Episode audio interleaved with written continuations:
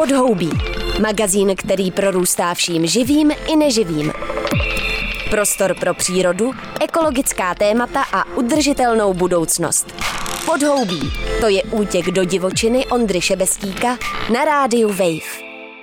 Posloucháte podhoubí ze svobodného statku na soutoku. Svobodný statek je zemědělský a sociální organismus. Jeho polnosti se zakusují do klína úrodného srdce historické bohémie na soutoku Staré Ohře s úctyhodným labem, kousek od Litoměřic. Původně jsem za hlavním zahradníkem svobodného statku Jaroslavem Lenhartem jel proto, abych se dozvěděl něco o biodynamice. Statek produkuje zeleninu s biocertifikací, nikoliv však certifikací Demeter pro biodynamiku. Principy biodynamiky nicméně promýšlí a praktikují. Odjel jsem nakonec s natočeným materiálem, ve kterém jsem se dozvěděl všechno možné a zároveň nic úplně snadno uchopitelného. I tak mi připadá materiál natolik zajímavý, že bude rozdělen do dvou následujících dílů podhoubí. V tom prvním s Jaroslavem objíždíme pozemky statku a povídáme si podobně jako buchty o všem a o ničem. V druhé části za týden se pokouším dobrat toho, co je to biodynamické zemědělství, uchopeno Jaroslavem Lenhartem.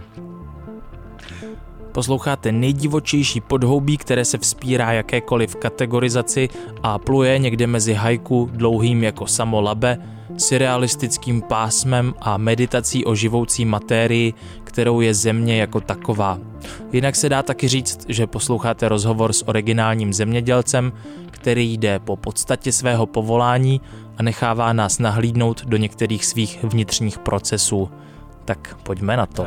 Vede podél starého řečiště ty, ty ohře.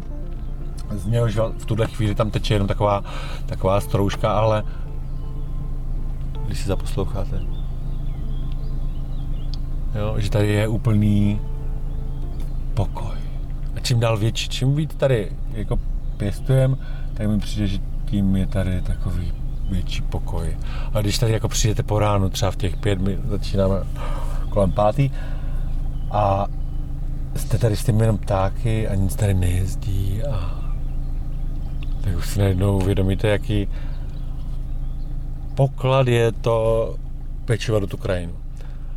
A naopak, když se pak jako vydáte někam jinam do nějakého jiného podniku nebo do nějaké jiné krajiny, tak vlastně si uvědomíte, že ta krajina nám pod prsty protekla a stala se z ní často velmi nehostinná a neprostupná skutečnost, která eh, s přírodou mám pramálo společného. A pak vlastně říkáme a chodíme se rekreovat do té do tý krásné přírody, tomu říkáme, do té divoký, kdežto to je jenom příroda, která vlastně je sama pro sebe, ale tady to je příroda, která se nám dala do rukou a my jsme za ní plně zodpovědní a taky ona si vzala odpověd na odpovědnost nás, že prostě ona nás živí, ona nám ukazuje ty divy, ty plný ty růstové krásy a každá z těch rostlin, když, když umírá, si nese prostě v rukou svůj život na to, aby prostě ten člověk mohl svůj život nasytit a být silný pro to, co mu to chce udělat. Takže tak. Takže jsem za něj moc rád za to řečiště, že tady máme klid, nám tady žádnou cestu. A no, tady... No minimálně je to překážka, že jo, dobrá vlastně. No, ale pro mě to ne, jako ne... Takový bezpečný zákoutí vlastně. No, tam, kde ne... Končí to tou vodou. Ano, přesně tak. A i to je vlastně, proč jsme na tom soutoku. Hmm. No, tak jsme projeli teda kolem našich plodin, ale ty jsem tak nejmenoval, ale tady je třeba ty výsevy, ty jsou takový docela vtipný, protože a to je vlastně naše řepa a to je taková pěkná věc, protože to se vlastně vyseje to semínko a pak to semínko kolem má jiné semínka, takže takže musíte ty jiné semínka, z kterých vyrostou ty rostlinky, dát pryč. A to se všechno dělá velmi blízko té země, takže na kolenou nebo prostě v podřepu. A za mě, já si myslím, že většinu svých eh, zkušeností s poznáním a hlubokým spojením s tou živoucí kulturní matkou, která nás živí, tak mám právě z tohohle, z téhle pozice. Mm-hmm. Jako, mám tu práci skoro nejradši, A protože je to je bolestivá ta pozice trochu? no, velmi nechtěná, zvláště chlapi z našeho týmu, že vlastně člověk tam leze, lezete po kolenou, velmi pomalým tempem, malinké rostlinky, často naslepo, že tam ještě nic nevidíte, jako co vyklíčilo. A, ale pro mě ta, ta práce je zaprvé, že pracujeme s tím úplně nejníterní, nejtítěrnějším uh, uh, tak se omladinou, tou rostlinou, to jsou prostě dvouděložní klíčky rostlin, a nebo prostě fakt třeba Petržel se musí vyplít na slepo, že tam ještě není nic. Takže plejete vlastně všechno, ale zároveň nemůžete to vyplečkovat, protože třeba už tam někde klíčí. Takže musíte jít po ruk- rukama.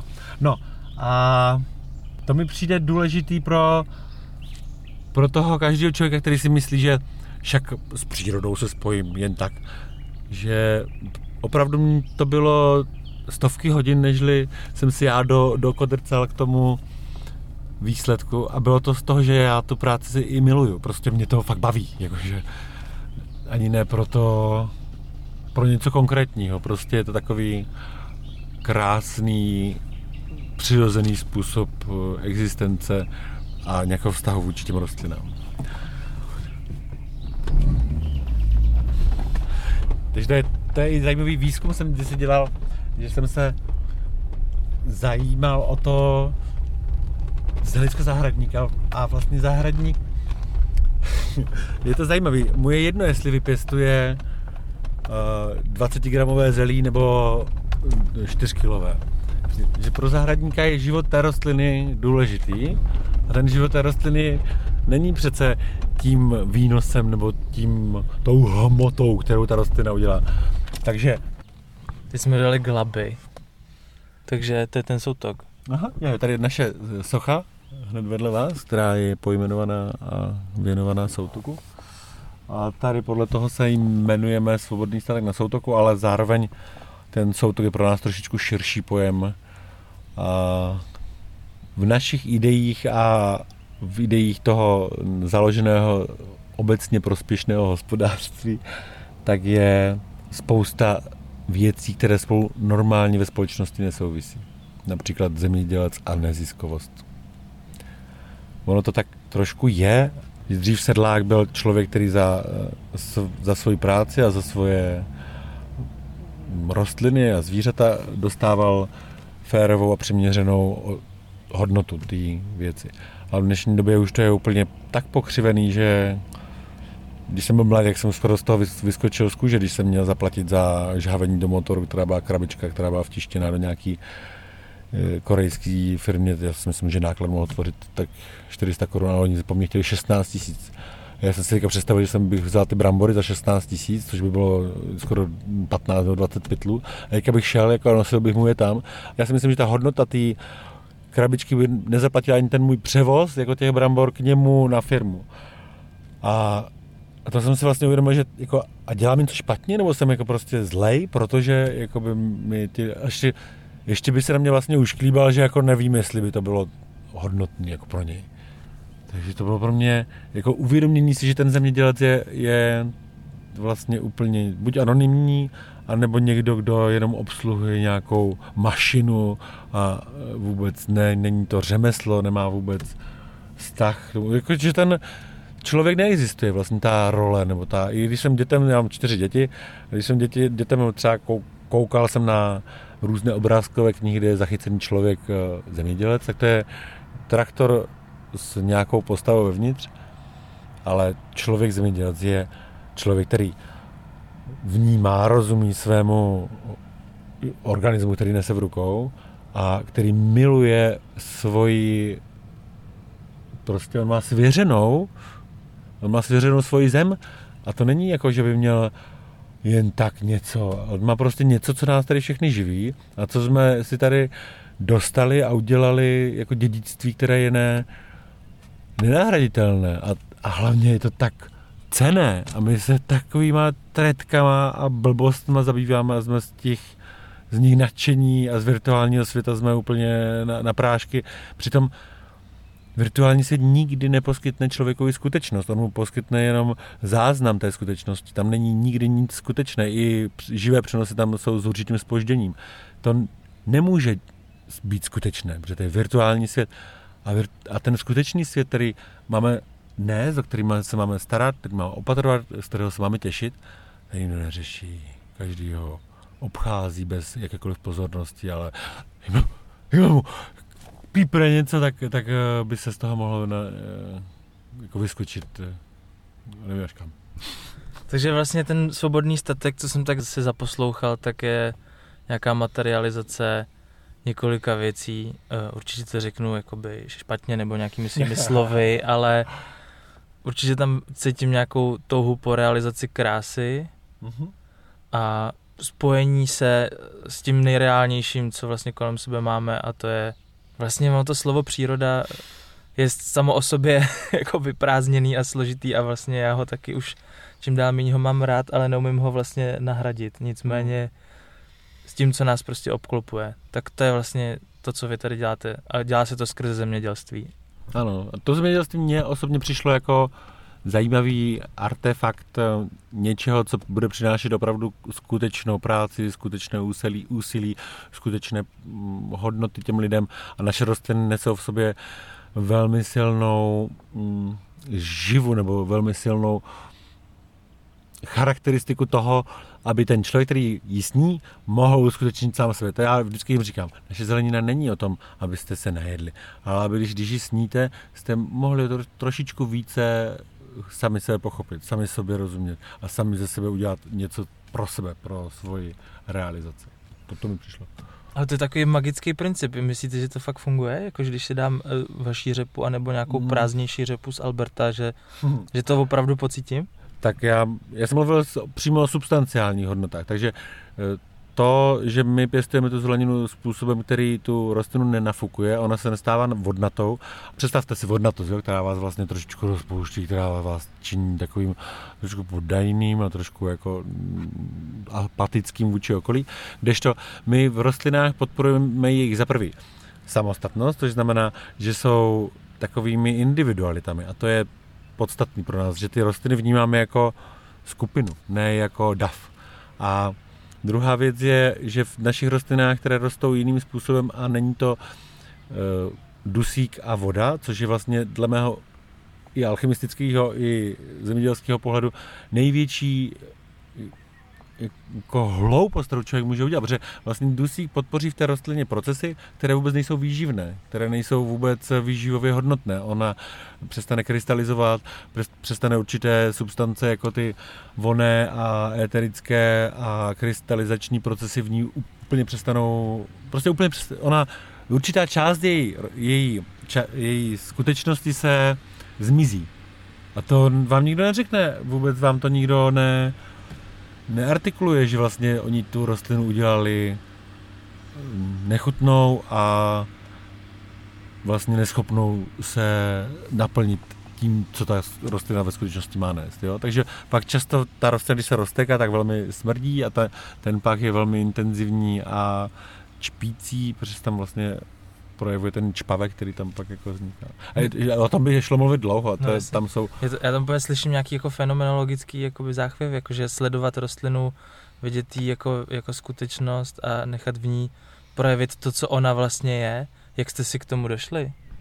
To, to, tohle jsou, tak je, já jsem ne, nestudovaný zemědělec, což je taková věc, která je velmi zřídká a ale zároveň mi to umožňuje si nenést do vůbec pojmosloví a do hledání odpovědí ty termíny, jakože zemědělská výroba, živočišná výroba a rostlinná výroba.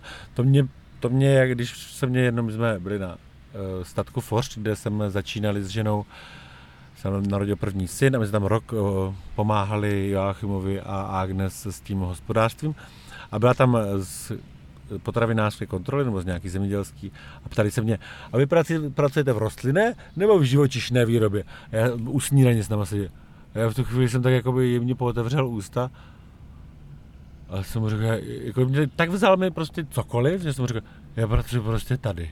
A, ale jako celý ten zážitek byl pro mě fakt tak hluboce alarmujícím, že jsem si u, u, začal jako člověk umělec jsem si začal uvědomovat ten, význam té řeči pro to myšlení, protože to jsou pojmy, vůči kterým my zaujímáme určité stanovisko jako duševní postoj. A když si já myslím, že můžu vyrobit zvíře, když si já myslím, že můžu vyrobit rostlinu, tak mi to dostane do určité um, takové nadřazenosti vůči tomu, co dělám a do určitého výrobního postoje, který který si myslí, že prostě život není bez boje, všechno je určitá praktika a když dodržím praktiku, tak eh, bude všechno v pořádku. Ale to je přece úplná zhýralost. To je, když si člověk ochočí nějakou bytost, která se jmenuje zvíře, tak přece ho nebude, nezačne hned vyrábět, jo, jako, protože se ho koupí.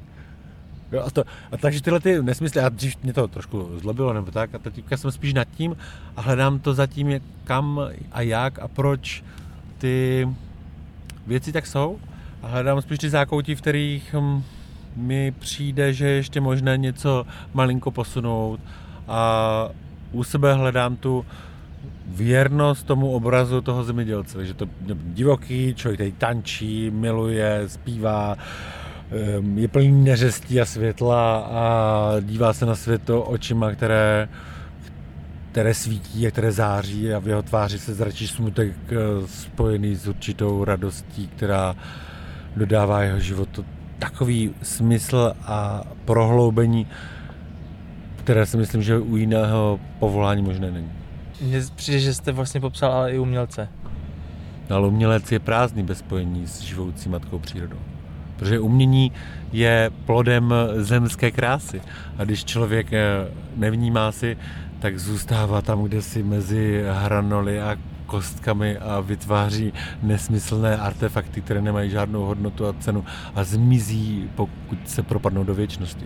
Že no, umění má zračit věčnost v té jeho nejčistší a nejsubsté, prostě té nejindividualizovanější podobě každého individuálního umělce. A to to, to cítíte, to když ve vás to umění jakoby něco rozezní, tak to cítíte. Ale je často problém, že lidi už nejsou schopni cítit způsobem, který by je rozvášnil vůči něčemu krásnému, protože jsme přehlceni něčím vším možným. Jo? Že to je, já jsem s dětma jsem tam díval na televizi, no jen si to tam nechte ten, ten zvuk, protože ten zvuk je čast, častým naším rušitelem v krajině.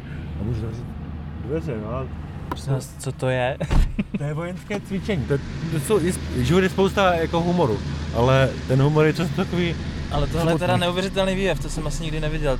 Teď já... projíždí tím labem, eh, to jsou ty obojživelný obrněný transportéry, akorát, že v hasičský podobě?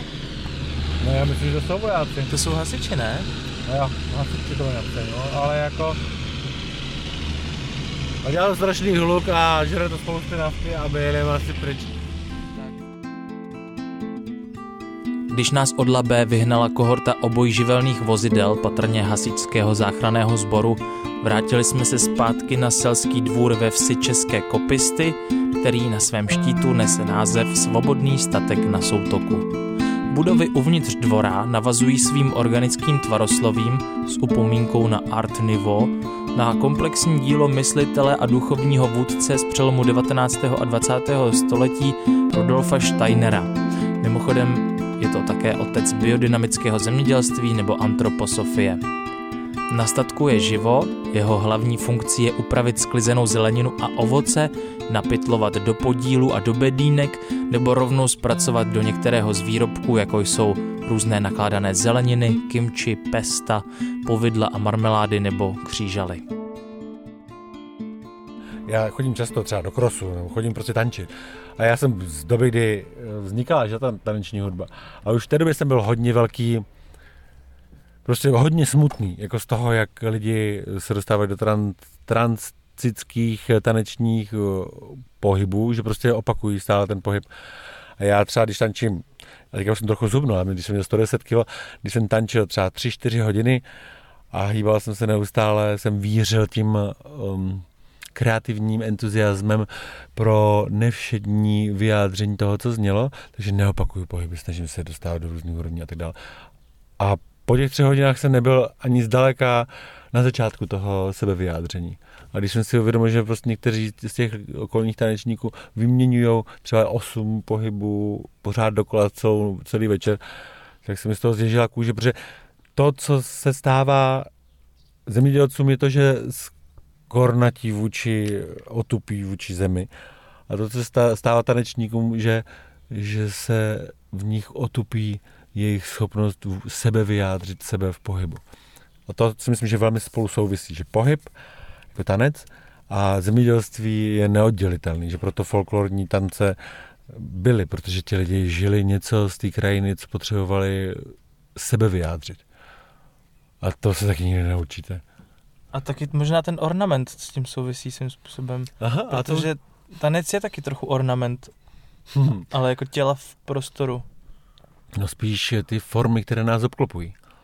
To je or, ornament pr, přímo a to je ten ornament, který vymyslíte na tom oblečení a takhle, to už je jenom, že tu formu ozdobíte. Jo, máte kalhoty nějakého střihu? Ty by, a často třeba vesnice od vesnice měli jiný střih kalhot ale a ty mají nějakou výšivku. Jo, to, to je takový tek, se tomu říká, ne? V dnešní době u těch grafitáků. Máte tek, který vlastně podpisoval to něco z té vesnice.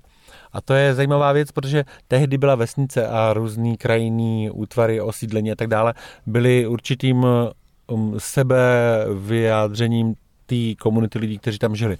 Oni prostě věděli, že to je jejich a často tam zůstali celý svůj život a něco z nich tam uh, navždy zůstalo a to to jsme pak my další dostali. A to, jsem, to se už neděje, že lidi už nezůstávají na místě a jejich eh, věci a život prostě zmizí, ale myslím si, že na tom je něco archetypálního, že člověk by měl si uchovat v sobě nějakou dávku něčeho, co přetrvá. Ale my, tím, že jsme už světoobčani, tak my přejímáme často už odpovědnost za celý svět akorát to nikdo nechce, aby to bylo ve známost.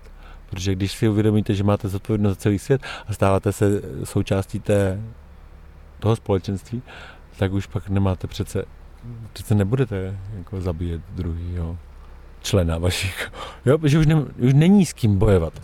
A já si myslím, že ještě, já, co jsem narozený tady 79, tak to ještě necítím tak intenzivně, já to cítím jako spíš jako fakt ten umělec, jako ten spojovatel se s tím živoucnem. Ale ti lidé, kteří jsou narození už v tomhle tisíciletí, tak mi přijde, že to pro ně už vůbec není jako něco, s čím by se mohli identifikovat jako národní, evropské, jakože nějaké, že ten celozemský potenciál sjednocení lidí mi přijde úplně už samozřejmý a že veškerá nacionalizace a patriarchizace vůči čemukoliv přezbytečná, zlovolná a že kazí cokoliv, co můžeme ještě zachránit.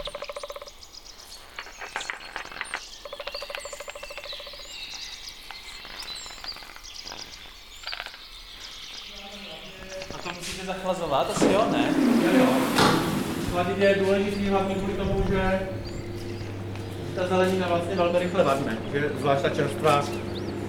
Ten, ale ten, a to si schválně pak můžete, třeba ledový salát je taková typická ukázka jako jiné zeleniny, jo? protože saláty jsou velmi vodnatá věc sama o sobě, ale když se podíváte na ten náš salát, tak on je takový už trošku mastný, má jiné, jiné chuťové, trošku to niance, ale často, když si pak jako uvědomíte ten rozdíl, tak pro vás už to není až tak atraktivní, protože tam je mě trošku hořčin, trošku chutě navíc, trošku tohle. Ale pak jako když ho jíte, najednou se vás rozhostí takový jiný, jiný pocit ze života, jako z toho života, protože vy ho zabijete, vy vezmeme, vezmete mu ten život. A pocit ze života toho salátu je úplně jiný, nežli pocit ze života jiného salátu. A, a, a to, to musí každý přiznat. A může to ochutnat? No jasný. Já jsem na to loupal, abyste nedostal ty, ty... Jo, jo, jo. Jo, to třeba je zajímavý, že 60% listů ledového salátu vy necháte na poli. Nebo... No. Hmm. Dobrý, ne? Já je mám nejradši. Já prostě ledáky mám, mám nejradši. Si te, spousta lidí by mi řekli, že to je konvenční. To je konvenční salát, ale on je tak křehký a takový prostě vydrží vám a může to jíst jako jabko a... Mm. A to je dobrý salát. Takže to je náš sklad. Má vlastně čtyři sekce. Jedna je teplá, kde je vyvedený chlaďák, aby třeba uh, dýně pak na podzim měli teplo. Tady tohle je taková přípravno uh, skladovací prostora, že tady skladujeme většinou cibuloviny a jabl- jablka.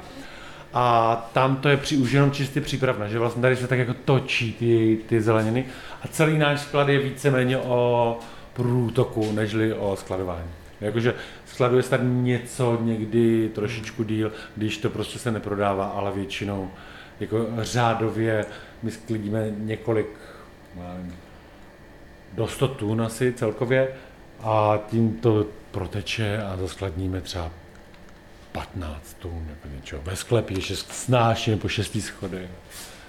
No a celý svobodný statek je vlastně vybudovaný od píky. Já jsem se nechtěl zadlužit, já jsem, to nebylo moje, takže nebudete dávat jako dluh na něco, co není vaše, ještě to je neziskovka, že nemá žádný zisk, tak z čeho byste to spláceli.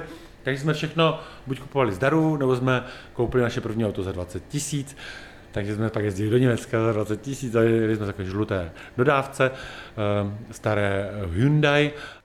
No a pak stížnosti, že člověk si často stěžuje a, a jestli jste si všimli, tak já jsem mluvil o hodně takových smutných, těžkých věcech, ale nebyla to stížnost. Byla to spíš taková jako nenaplněná potřeba moje, a kterou vnímám v tom okolí. Ale když se nenaplní, jako můj život se tím neskazí.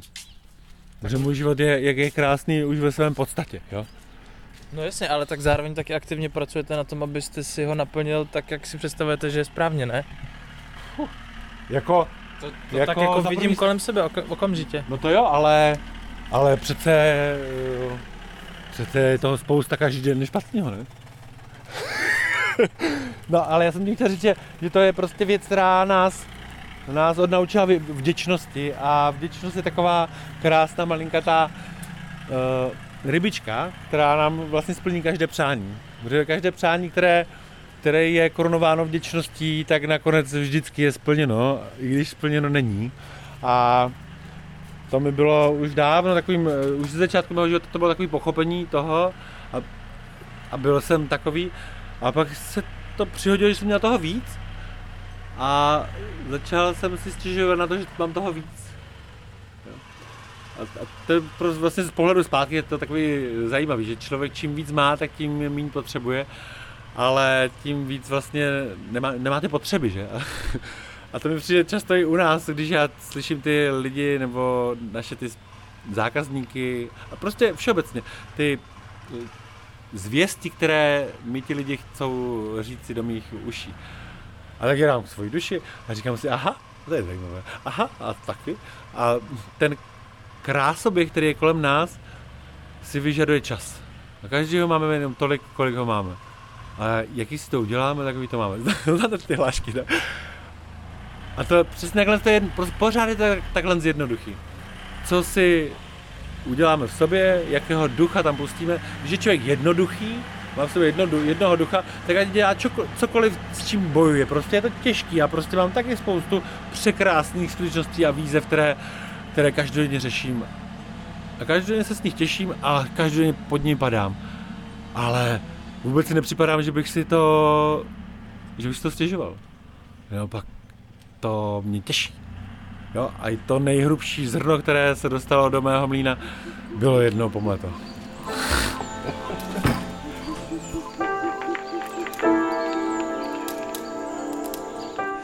A tím končí první část povídání o člověku a zelenině s Jaroslavem Lenhartem ze Svobodného statku na Soutoku, který je zároveň sociálním podnikem. V dalším dílu budeme s Jaroslavem mluvit velmi volně o biodynamice. Tak se zatím mějte krásně. Pod jehličím není pláž, ale podhoubí. Prostor pro ekologická témata a udržitelnost.